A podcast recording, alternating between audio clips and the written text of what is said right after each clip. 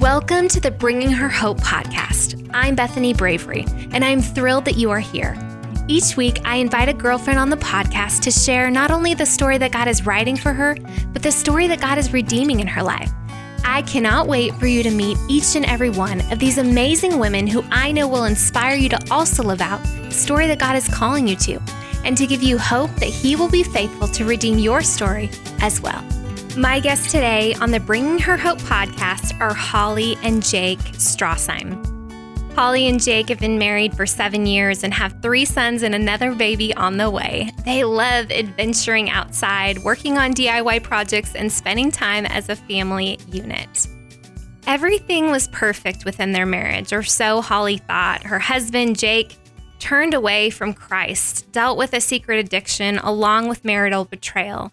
But then God stepped in with his undeserved mercy, redeeming and restoring and rebuilding a marriage that they thought was shattered forever. God made a way where there was no way. Holly and Jake, you guys have been on a journey, and thank the Lord that He has been faithful to walk with you. So, why don't you take us on that journey with us? Well, we got married, like I said, and I had thought that everything was kind of perfect. I mean, marriage always has a struggle, and people had always said like the first year is the hardest. So any like communication issues or us not spending time together or anything didn't really feel like that big of a deal. We were pregnant with our oldest. We got pregnant with him about a year into our marriage. And that's when life decided to kind of throw us a curveball, which honestly was more the Lord bringing out secrets because that's biblical. Like whatever is in the secret will come into the light, and that's really what we were walking through at that point. Yeah, a lot of um, like when when we did get married, we were. Well, I mean, I was what 23, 24? Yeah. something like that. I don't know. I'm really good with time, so I don't remember things. Um, but I got married. I mean, we got married not not super young, but young enough, and we both went into marriage uh, rather naively, um, thinking that you know, oh, all these problems will just work themselves out. Um, marriage counseling, oh, who's that for? That's for people that are messed up. Well, we were all a little messed up, so we could have really, we had, everybody could glean from something like that. Um, and like Holly was saying, the I was uh, I, I was diving heavily into pornography at this point in time. Um, and I thought, you know, oh, once you get married, that just goes away. It's not a problem anymore. Um, that is, couldn't be much from the truth. Mm. Um, as that continued and my, my addictions grew worse, uh, we weren't talking as much as a couple. We, we were not being intimate as much. Um, we, we stopped being husband and wife and turned into well i mean we live we live with each other and i have to basically make sure that she has food on the table mm-hmm. so we we went from marriage to roommates and that's when everything started to really make a turn for the worse mm-hmm. and how were you guys individually feeling when it pivoted kind of to a roommate feeling how were you how were your emotions at the time were you available to what was happening but unsure how to fix it. How were you feeling at the time? Holly, let's have you talk first on that. I was very confused. I didn't know what I had done wrong. I felt like it was my fault. I would try to talk about his day at work or his time at band practice, and it would just be one or two word answers. I was very perplexed. He would just fall asleep at night, and so intimacy kind of went out the window and that was really hard. Like gets, like I said, I it was my fault, and mm-hmm. so I mm-hmm. kept going over like, did I just am I gaining too much weight during pregnancy? Like, mm-hmm. is he just over me? Did I make the wrong choice of marrying him? Like all these different really hard thoughts of trying to sift through like where where did we fall? Mm-hmm. And I didn't know about his pornography addiction when we got married. So when all that came out while I was pregnant, I was totally blindsided. So it felt like this man who's been my best friend and then he pulled back away from me all of a sudden was a total stranger. I didn't even know who he was. Mm-hmm. And so that brought a lot of grief and anger and frustration and pain. I felt like I had been living this double life. Like you had told me you loved me, but then you were doing all of these things. How does that work? And just I was very naive to how addiction in general works. Mm-hmm. So I reacted out of this, how could you do this to me? Instead of understanding that it's the addiction part of it um, and the science behind how that works. So that brought even more shame onto Jake. And I feel like at that point, he really reclused further into his own shame, and I did as well. So then we just shut off. Mm-hmm. And how were you feeling, Jake? Uh, around that time, um, I was uh, getting well. I was in a band, it was just a cover band, and we just you know played ball gigs on the weekend. And then it started to turn into a uh, a band where we would write music. And where I was was I was all about this band. Mm-hmm. That was my life. And I was looking at my wife, who um, she she well, a she was pregnant, but even prior to that, it was this um, like what what how I was seeing it was when in reality all she wanted to do was spend time with me and be a couple. It was why are you spending so much time with the band? Why are you why, why aren't you home? Why why why why do you have to keep going?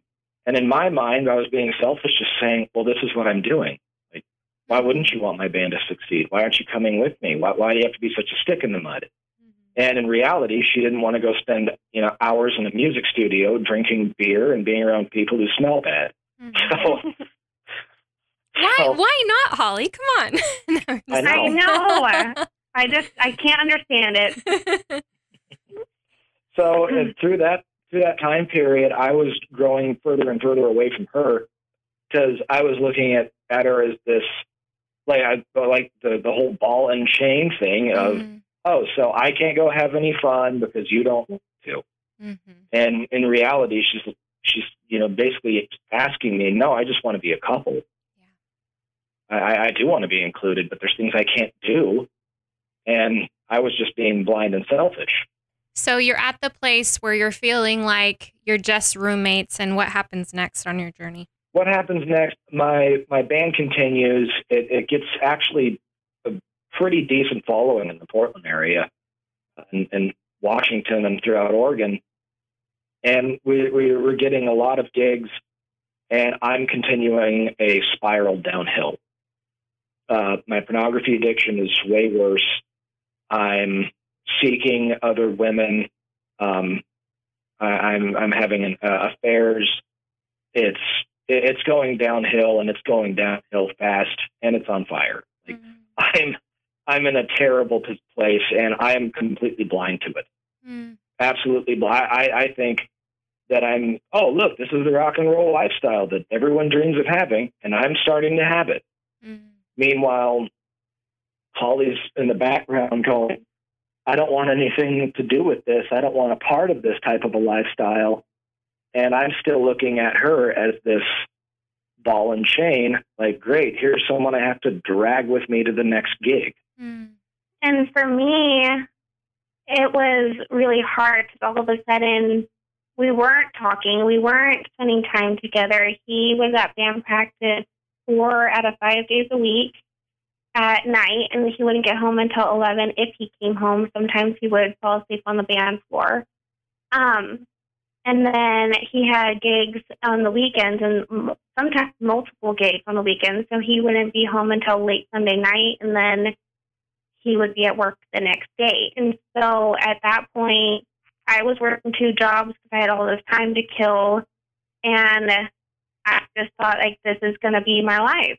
This, there's never, we're never going to get back to the way we were dating when we were going to church together and we would talk about the Lord together. I had just slowly seen my husband turn into somebody that was dark and his eyes shifted. It was hard to even really look at him. And I went to a lot of his weekend gigs, but there was one in particular that it was a pretty big gig, and I was about halfway through my pregnancy with our oldest. And uh, I was watching my husband on stage, and he was the lead singer, and he was pumping up the crowd like a lot of lead singers do. But there was a shift, mm-hmm. and I I witnessed this moment where he was like he threw his head back and put his arms out wide. He had his leg up on an amplifier, or maybe it was their monitors. I'm not sure which it was, and the crowd was just cheering for him. And I'm like, he is their God. Mm. And I shut down at that point and I was broken. And Jake has told me before, and maybe you could reiterate this, that he witnessed a shift in my facial expression at that point. Of like, usually I'd be kind of beaming, like so proud of my husband, like, look how far he's come. But at that moment, I shifted because I realized there is no God besides him now. Mm-hmm. Like, he's he's gone, and that was really tough. Yeah, what, what she's what she's uh, witnessing there, and from my perspective on the stage is, even though that I, at this point in time, I looked at her as the ball and chain. What I wanted affirmation from her. I wanted the, you know, good job, hun. Wow, you're that was awesome what you did. I wanted that that feeling of uh, that that she takes pride in what I do.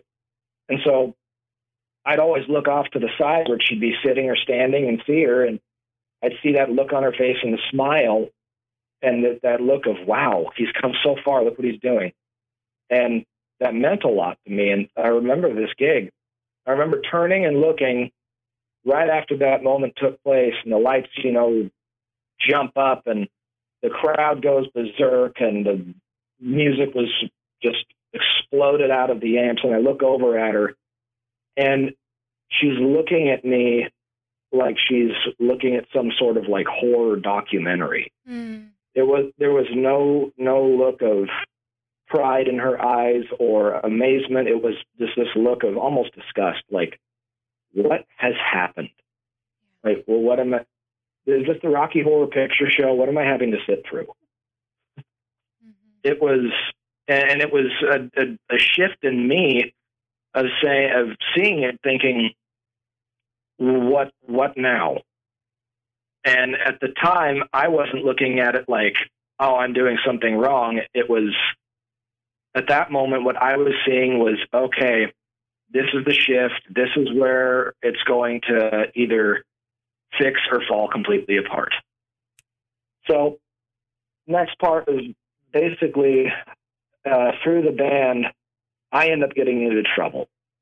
Um, apart from the bar tabs that we would rack up at the end of the night, um, we would also rack up plenty of other trouble to take home. And some of this trouble really got me into way more trouble than I had anticipated. Um, I ended up getting arrested. And through this arrest, I end up basically in a, a holding cell, um, sitting down, thinking to myself, how on earth did I go from up and coming success to sitting in a cell, wondering if I'm going to get out or if I'm going to be spending months in prison? Mm-hmm. Uh, what, what happened? Um, and it was in there is when I finally started to. Uh, um, um, actually, jail was the first time that I had picked up a Bible because there was nothing else to do besides sit in probably five years. And I remember sitting in that cell and looking at this book and just hearing God sit tell me, I'm still here. I've never left. Mm. You just shut me out. And there was kind of a breaking point for me, but it wasn't the it wasn't the end by any.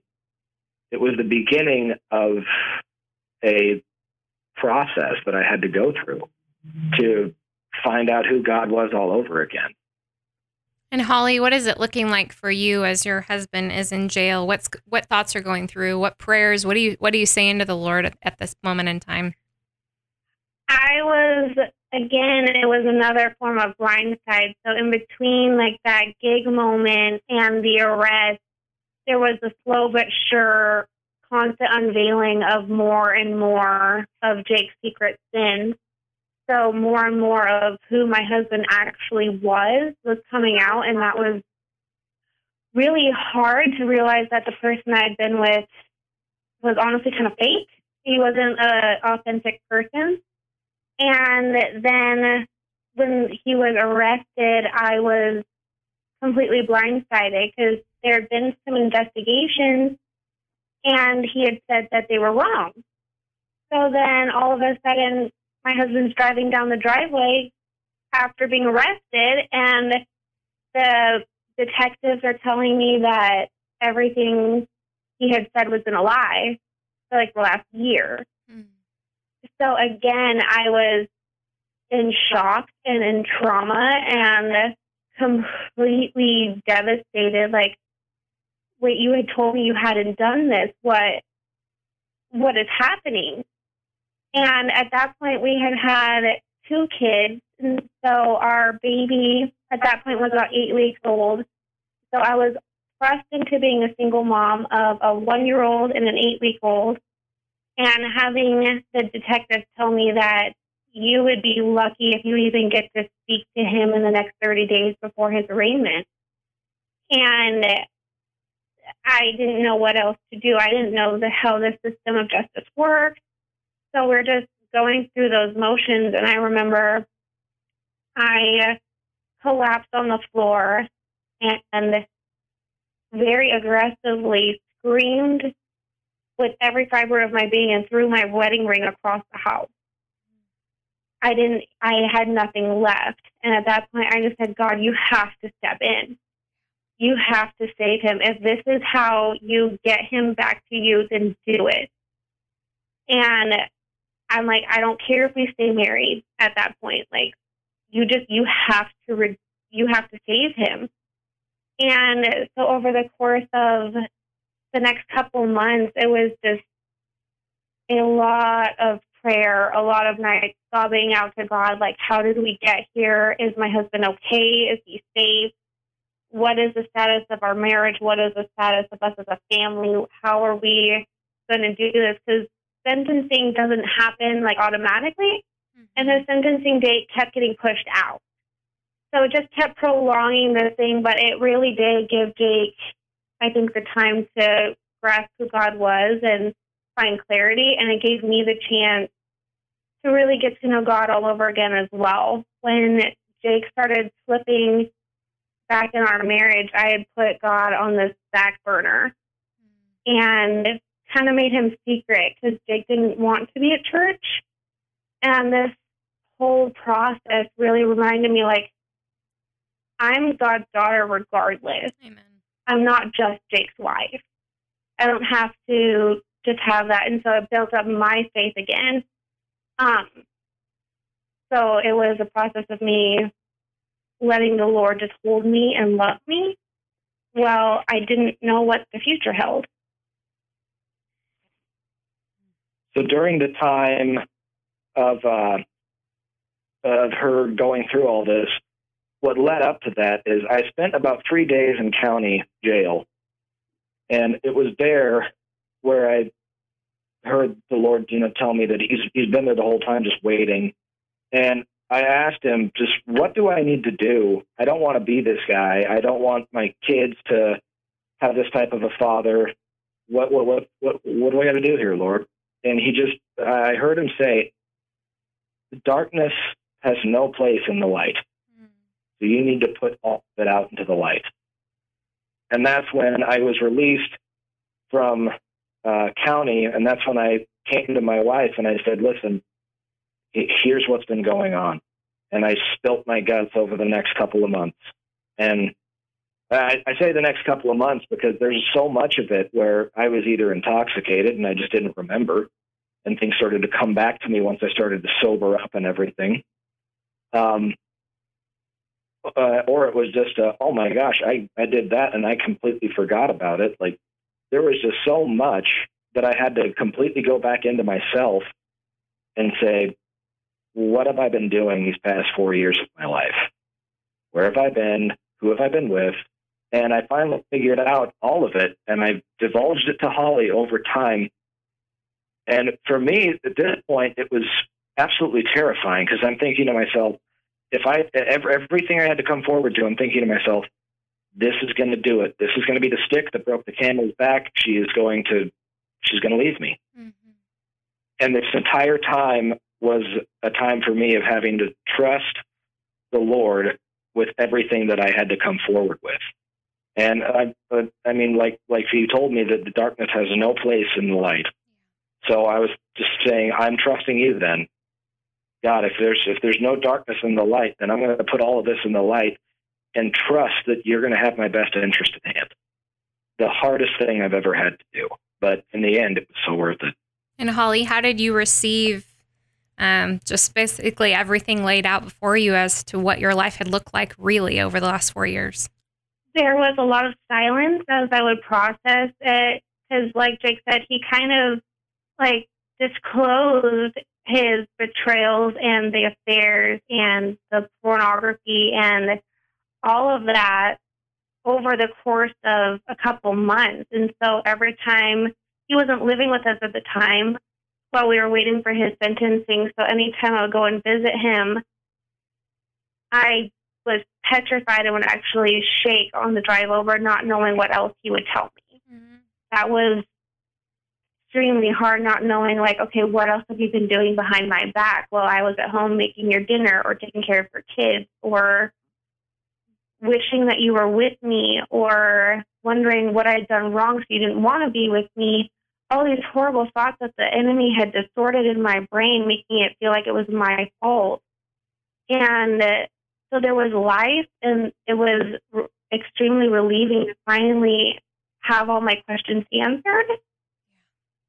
But it was also crushing mm-hmm. and very traumatic to realize like you've been living a secret life and your reality's been a complete falsehood for years.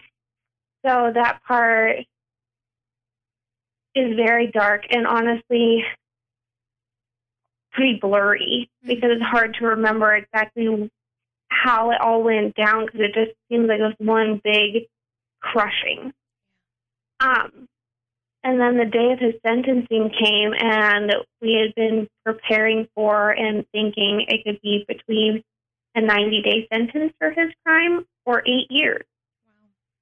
And we didn't know. So during that court hearing is when God really showed up. Mm-hmm. My, my my attorney that they gave me was was completely useless. Um, she did absolutely nothing. It was kind of this, well, you did what you did, and we're just going to see what the judge has to say. And I'm sitting back just sweating, thinking to myself, wonderful. Awesome. I, yeah, I could spend, you know, 90 days. I could spend eight years. We don't know. We're just going to flip a coin and see what happens. Mm-hmm. Um, and we get in there, and after I, I talk to the judge and I just explain how I'm trying to change, I started seeing a counselor. Mm-hmm. I, I started to really change my life around, and I just owned what I did. I, I just told her, "Is like, listen, everything that you're putting, you're you're you're accusing me of? Yeah, I did it. Mm-hmm. And I don't want to be this guy anymore. That's why I've taken the time to find a good counselor and to better myself and uh, my my attorney kind of just basically sat there and she looks at the papers and goes, Well, we're going to give you 60 days jail because you're already in a treatment program. We don't want to disturb that. So we're going to give you 60 days jail. And I thought, wonderful. Like, I'll take it. And at that point, it was go home, get your affairs in order, and then um, go check in at the jail. I said, okay. They give you a little slip, and it kind of has like what you did written on it, and what you or what you've been sentenced for. And so I walk up to the the little window where I'm. It was kind of weird. Like not everybody just walks up to a jail and says, "Hey, I'm here to check in." You know, it's it's it's a really odd experience, and so I walk up to the window. I have no idea what I'm doing. I'm just like, "Hey, I'm here to get a room," I guess. hey, do, you, do you have one with a pool? I'm I, I don't know what to ask for here. And so I, I hand him my paper, and the gal just says, "Hold on." And she walks away, and me and Holly are standing outside, kind of like, "The do, do, do I wait against the wall? Do we just stand here? Like, what?" She comes back and says, "Do you want an ankle bracelet?" And, and uh, how, how, well, sure. I don't know. Like, is that better? She's like, "Yeah, you can go home, and it'll just be stuck on your ankle." No way. Yeah. I'm like, I'll I'll take that. And prior to me going in, I actually sold every bit of music gear that I had. Wow. I had about ten thousand dollars. Well, actually, it probably had about thirty grand in music gear, and I sold all of it. And I, shoot, what do you walk away with? Like five grand? Something like that. Yeah. It wasn't. It wasn't nearly what I paid for it, but I sold everything. Yeah, and he was trying to make sure that our bills would be covered while he was in, and we were preparing for as long as we could. So he told the Lord, like, this is my sacrifice. I have to take care of my family, and this is my responsibility. Here's my stuff. Mm. And then we found buyers for it all, which was amazing. And Yeah, actually, a lot of uh, some of the guys who bought a lot of my gear um, uh, are at the church that we go to now. Um, so it's actually kind of neat. I can actually go back and still play a lot of my old guitars because they're now being played at church, which is perfect. But we we didn't. I like I said, I didn't make nearly what I bought everything for, but it was enough to cover bills, and it covered the entire cost of having to be on that ankle bracelet. So I went in that day, was sentenced, and then that evening I found myself. I went in thinking somewhere between three months to eight years, and I that night I'm back home laying in bed with an ankle bracelet for 60 days, and that was it. So and, and basically at that point I was thinking to myself, this is God. There's no other way to. There's no other way to, to explain it. This is this is God. The, the, the people. This this doesn't happen. I mean, when you're accused for a crime and you admit to committing it, yeah, you can get some time off because you were just forthright. But to go from that much of a uh, of a time frame down to just two months on an ankle bracelet Mm. was totally God. And that night, I remember laying in bed and just weeping, just because of where I was and everything that I'd done and who I used to be. And it was just like I'm. It was just like God completely wiped the slate. It's like, I mean, He says if you if uh, you ask for forgiveness, He'll give it. And it was literally like I was like, Lord, forgive me for what I've been doing. It was like, okay, slate clean. Let me take care of you Mm. it was the most humbling experience I have ever gone through in my entire life. And Holly, how are you feeling at this moment? You guys are laying in bed. Everything has changed, even the trajectory of what you thought the next couple months was going to look like. How are you feeling? I was floored. Like at the sentencing, like dabbled down. Okay, I'm preparing for a few months, being a single mom still.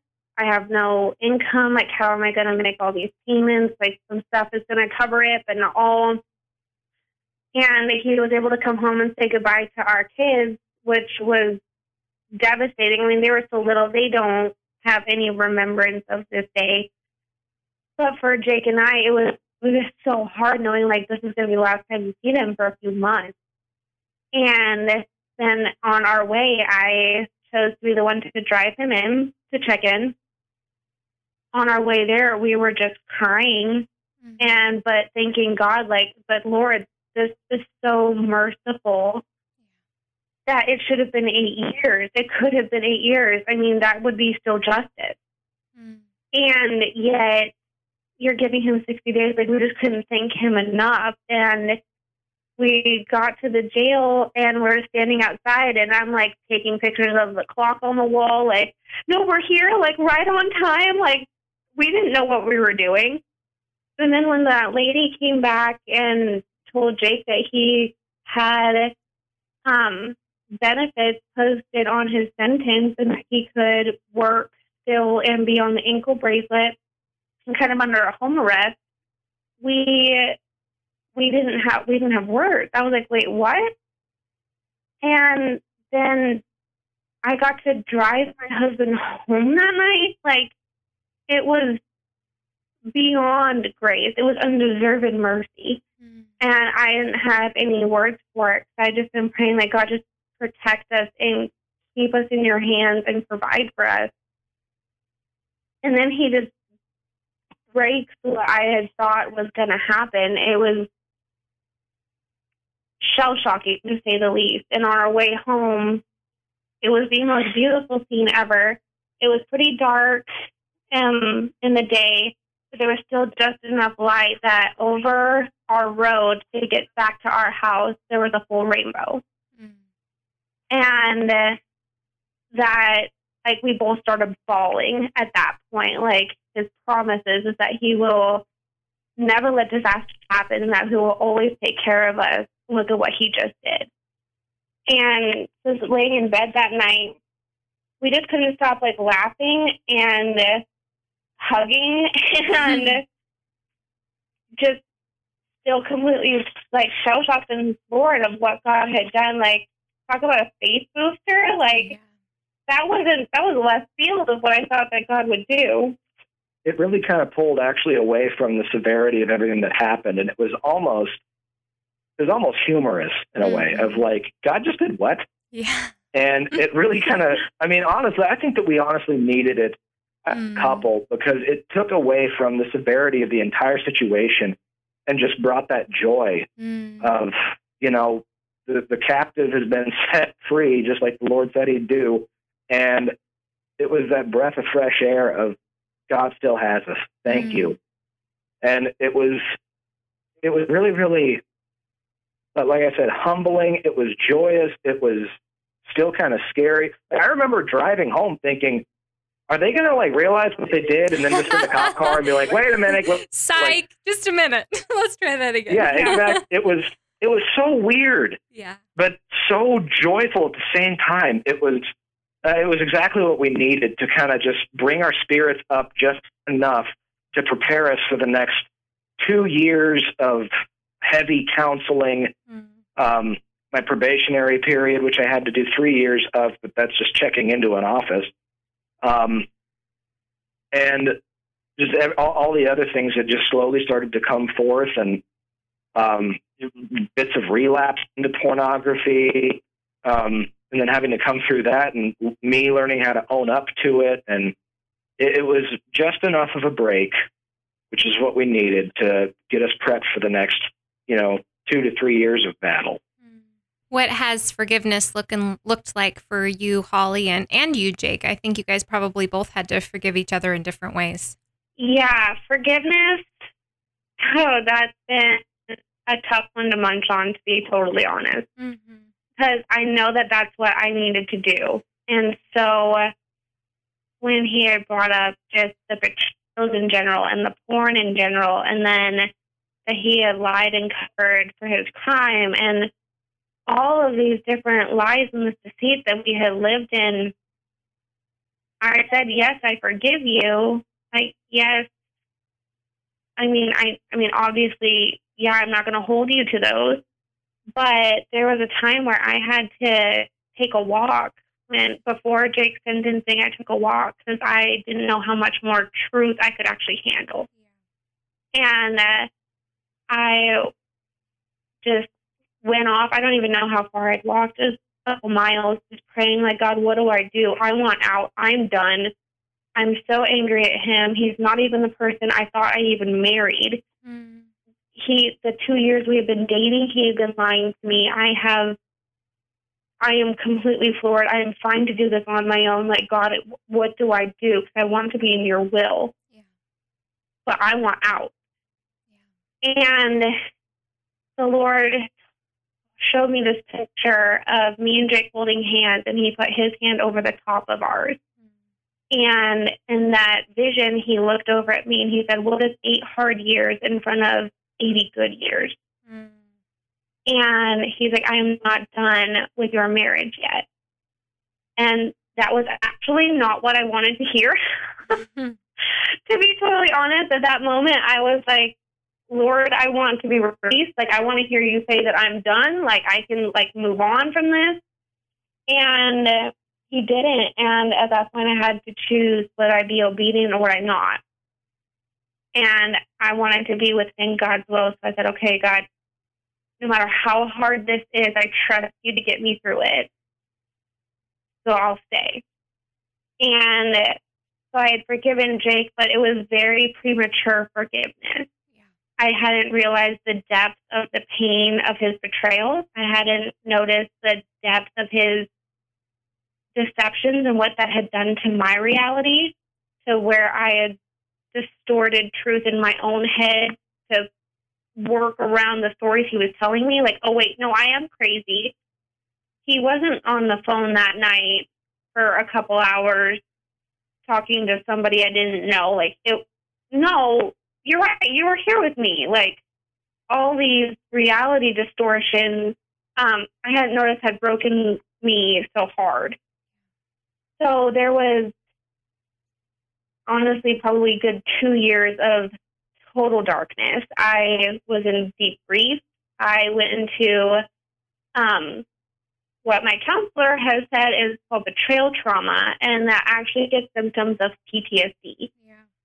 So if Jake went to work and then he didn't call me on his way home, I would lose my mind and start to panic, thinking, "Who is he with? What is he doing?" Mm. Or if he went to the bathroom in the morning, that would trigger the trauma of what is he doing on his phone? What's being secret? What is he deleting? What is he hiding from me? So I was constantly on edge and extremely angry. I mean, I was joyful, like we were together. We were going to church again together for the first time in our marriage, honestly. He was walking into church with me, raising his hands and praising God. And there were so many beautiful portions wrapped around this, but in my heart, there was so much healing that I needed Jesus to still do. And so forgiveness, honestly, authentically, has taken, and sometimes it still takes time. Yep. And there's even times now that I'll get triggered still, and he hasn't had a relapse into porn in a couple years, and I still get triggered. Um, and that's just something that betrayal does. It's like you grieve a person who's still with you. Mm. And that's been the hardest thing to just allow myself to take to the cross and be authentic with the Lord. I thought a, a good Christian wife would just say, Yes, I forgive you. Yes, I love you. Yes, let's go this together. And I am here for your healing and I am here for your redemption and I am your biggest fan and I am praying for you and let's do this. But that wasn't really me being authentic to, yes, that's true, but I also needed to come to the Lord and be like, God, I am so angry at him today. Or I am so broken over to what has happened to us. I am so mad at this situation or this situation was triggering or or anything that got stirred up, um, the relapses of, God, I know this isn't my fault, but it really feels like my fault. I want to take the blame. I want to rescue him from those consequences of this relapse, but I can't. Mm. So, God, I need you to just take care of it for me. So, it really, forgiveness has been a journey of being authentic with the Lord and letting His grace fall over me so that I can extend that grace to Jake. Because on my own, I can't. I love there is no fathomable way.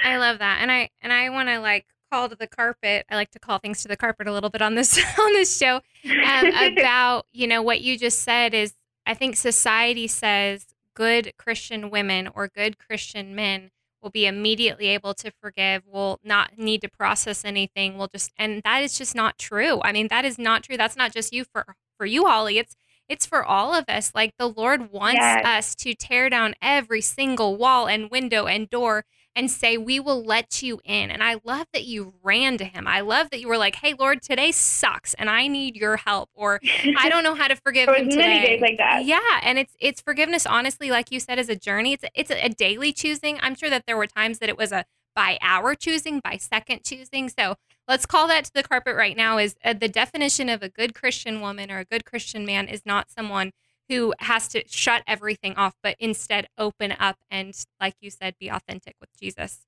Um, Jake, for you, what did forgiveness of self look like? It was it was hard. There were I, I, I'd move back and forth, and basically it was it was me having to come back to the Lord and to really, really surrender myself unto Him that presented the most challenge because at that point I had to start forgiving myself for what I did because He already did. He already forgave me. Yeah. So w- who am I to continue to carry something that He's already pinned to the cross? I, I don't have that authority. Yet I still. And so I had to start to learn to forgive myself because I kept on doing the whole like my kids don't deserve a person like me. I'm just garbage. Why would I?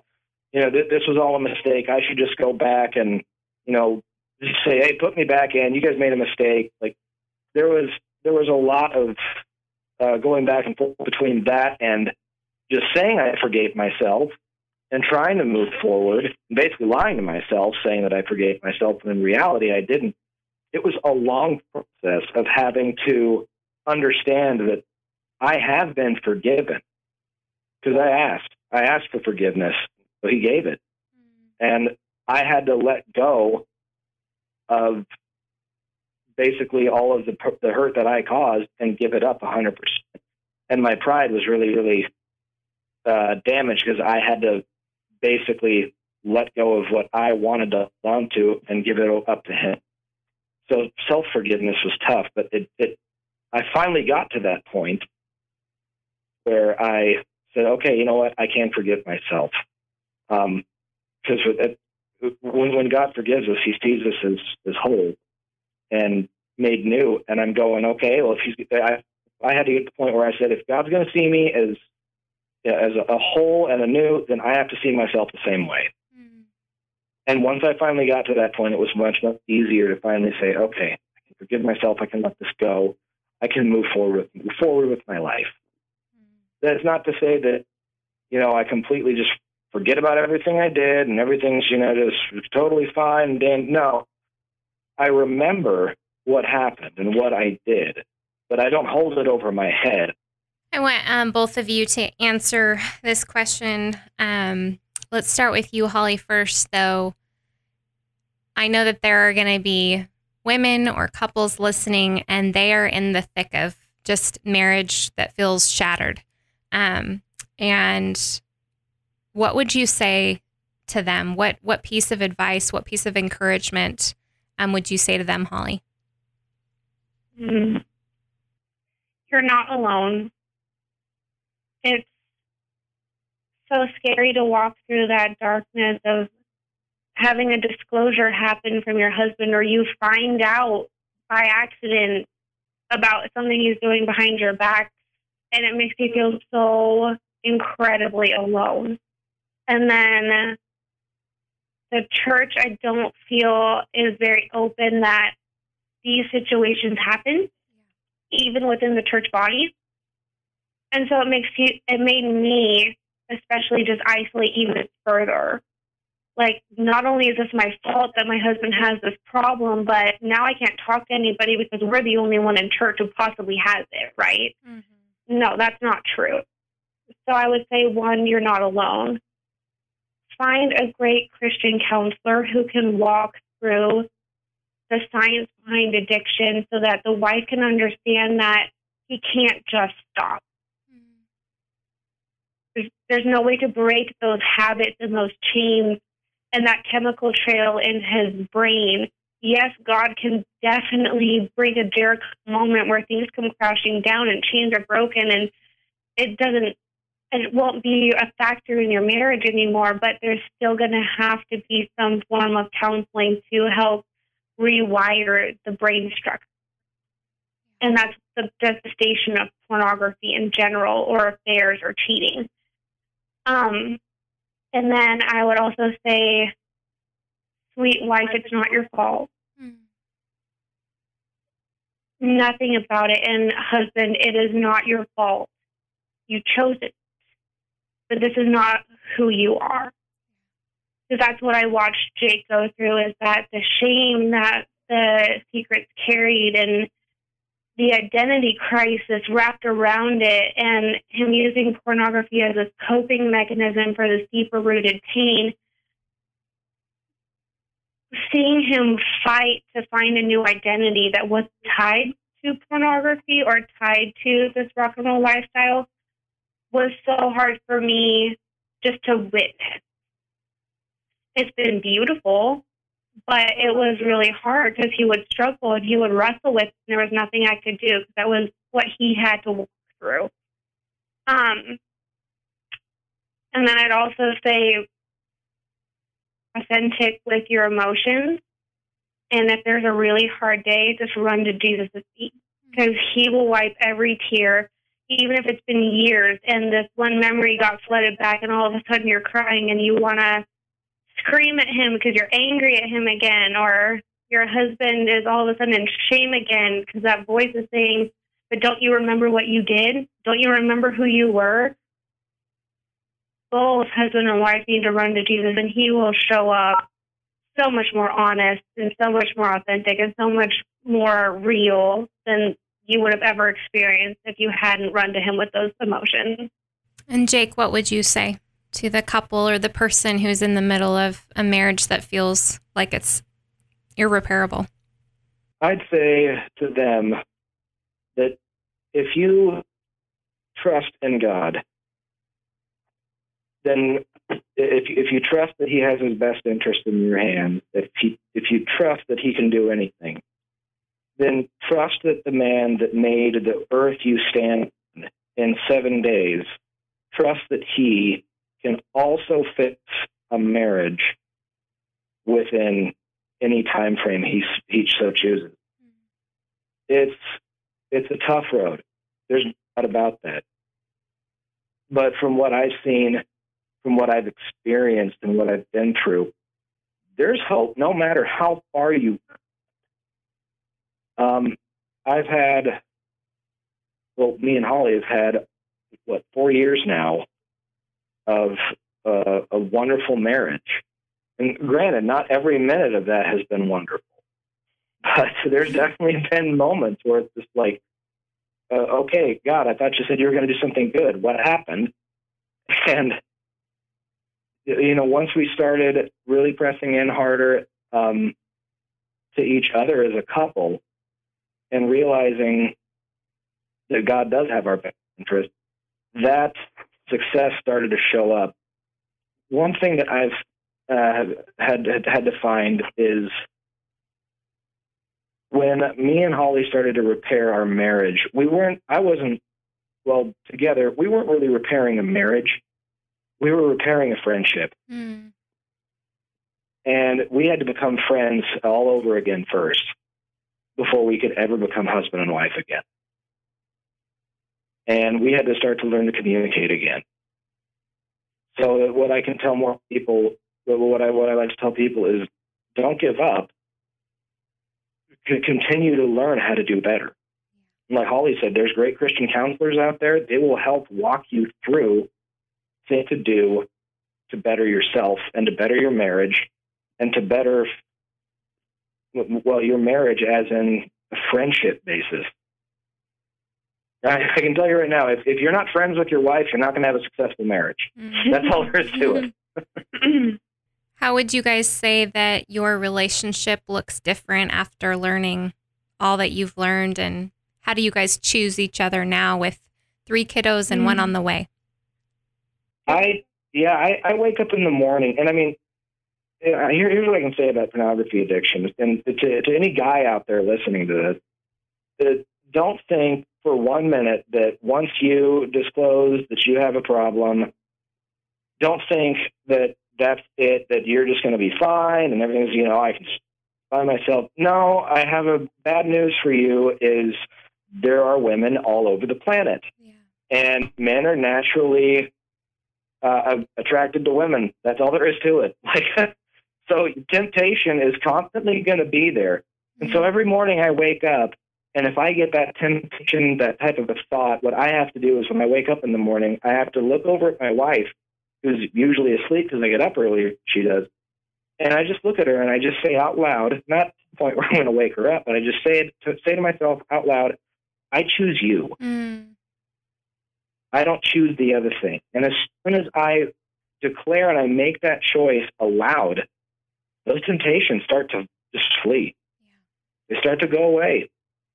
And yeah, there are there are mornings when I have to sit there and I just look at my wife and I say, I choose you. I choose you. I choose you. I choose you. In Jesus' name, I choose you. Mm. It's a battle. And it's a it's a battle that I it's a battle I think that a lot of, especially in the church, people kind of get the idea of, oh, once I beat it, I win. No, no, that's not how it works. It's an ongoing battle. And I think there's a lot of things in this world like that. It's an ongoing battle. You keep you keep fighting, and the best thing is, is once you start fighting with the Lord on your side, you start to win. I think the biggest thing for me, the difference is just walking daily life with him now versus the honestly the false marriage that we had began to build. Is we can say, "Hey, that makes me angry," Mhm. or hey, that hurt my feelings, or hey, I really just want to know that you want to be around me today. Could you could you reaffirm me? And there's no shaming, there's no blame shifting, there's no uh why are you angry? There's like there's none of that defensiveness anymore. We've come to understand like his emotions and my emotions are our own and we don't have to both feel the same thing. We're both very codependent at the Mhm. beginning of this. And walking out of that has been a challenge. And I think we still battle it, but it has been so freeing for me to go like, Jake, this one thing popped up on my Facebook memory, and I remember actually how we were feeling behind the scenes that I wasn't even about. This was really hard. Can I just have a hug? Mm. and he doesn't take that like dude you were such a horrible person and you're this and you're that i'm angry today and he doesn't defend me. he just holds me and says i'm here babe and that total shift of us both recognizing that shane doesn't have a voice here that Mhm. truth does. Has been the best thing to walk through. And at first when we started healing there would be days we wouldn't think about it and we would be laughing and it felt weird. It felt like this horrible thing like wait why are we happy? Mm. and then as time has progressed we realized like our mourning has turned into dancing and it's been breathtaking to have him come home and i get that pitter patter in my heart again Mm. or if I see him playing with the kids and he's leading them in a worship song at, in our house or praying over them at night, like that's the father my children have, Yeah. not this person before. And it just makes me fall in love with him all over again every single day. Mm. Yeah, I think that it boils down to we've just become best friends all over again. Well, Jake and Holly, I could spend another four hours with y'all, but we are uh, needing to close in. But so many people are going to listen to this episode and want to follow you, want to connect with you. So, how can they do that? Um, so we're both on Instagram. Mine is just my name, Holly Strassheim, and Jake's is under his um, self-employment name, so it's Iron and Earth Art. And then I'm also on Facebook, just Holly Strassheim. Perfect. And if you guys are listening and you're driving or you don't have a pen and paper to write that down, don't worry. We've got you covered. All those links are in the show notes. Well, Holly and Jake, thank you, thank you, thank you just for your transparency and your vulnerability and just your honesty. I know that God is continuing to write your story, and I'm so grateful that um, I know that He will continue to use your story to just encourage and empower other couples to keep keep pressing play and keep being best friends, keep choosing the Lord. Um, so thank you so much. Yeah, thank you for having us. Thank you so much, Bethany.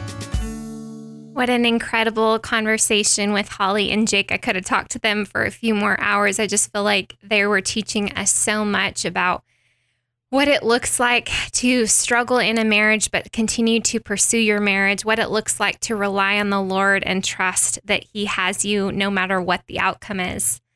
Um, man, I just this is a this is a tough subject for me. It's it's a hard subject. It's obviously super close to my heart. As you all know, I've I've walked through divorce, and um, I wanted to talk to the person who maybe is in the middle and they're waiting for that redemption story. And I was just listening to a podcast the other day that Lisa TerKeurst was a guest on, and her and her husband um, experienced struggle in their marriage regarding infidelity. But she was saying when she was in the middle of it that um, originally she thought the definition of redemption, specifically in a marriage, was that God would heal and restore and they would be back together. Um, and while that worked out in her situation, it doesn't always work out that way. And the redemption truly is about your relationship with the Lord and how God can redeem that relationship.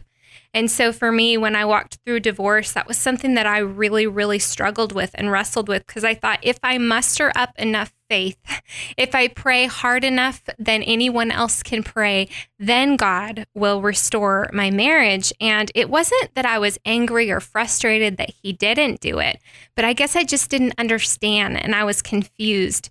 But then when I started seeing that God has pursued me no matter what, God has continued to be faithful no matter what, that my growing in Him, my deep connection with Him has allowed me to continue to grow and develop into the woman He's called me to be, whether or not my marriage worked out.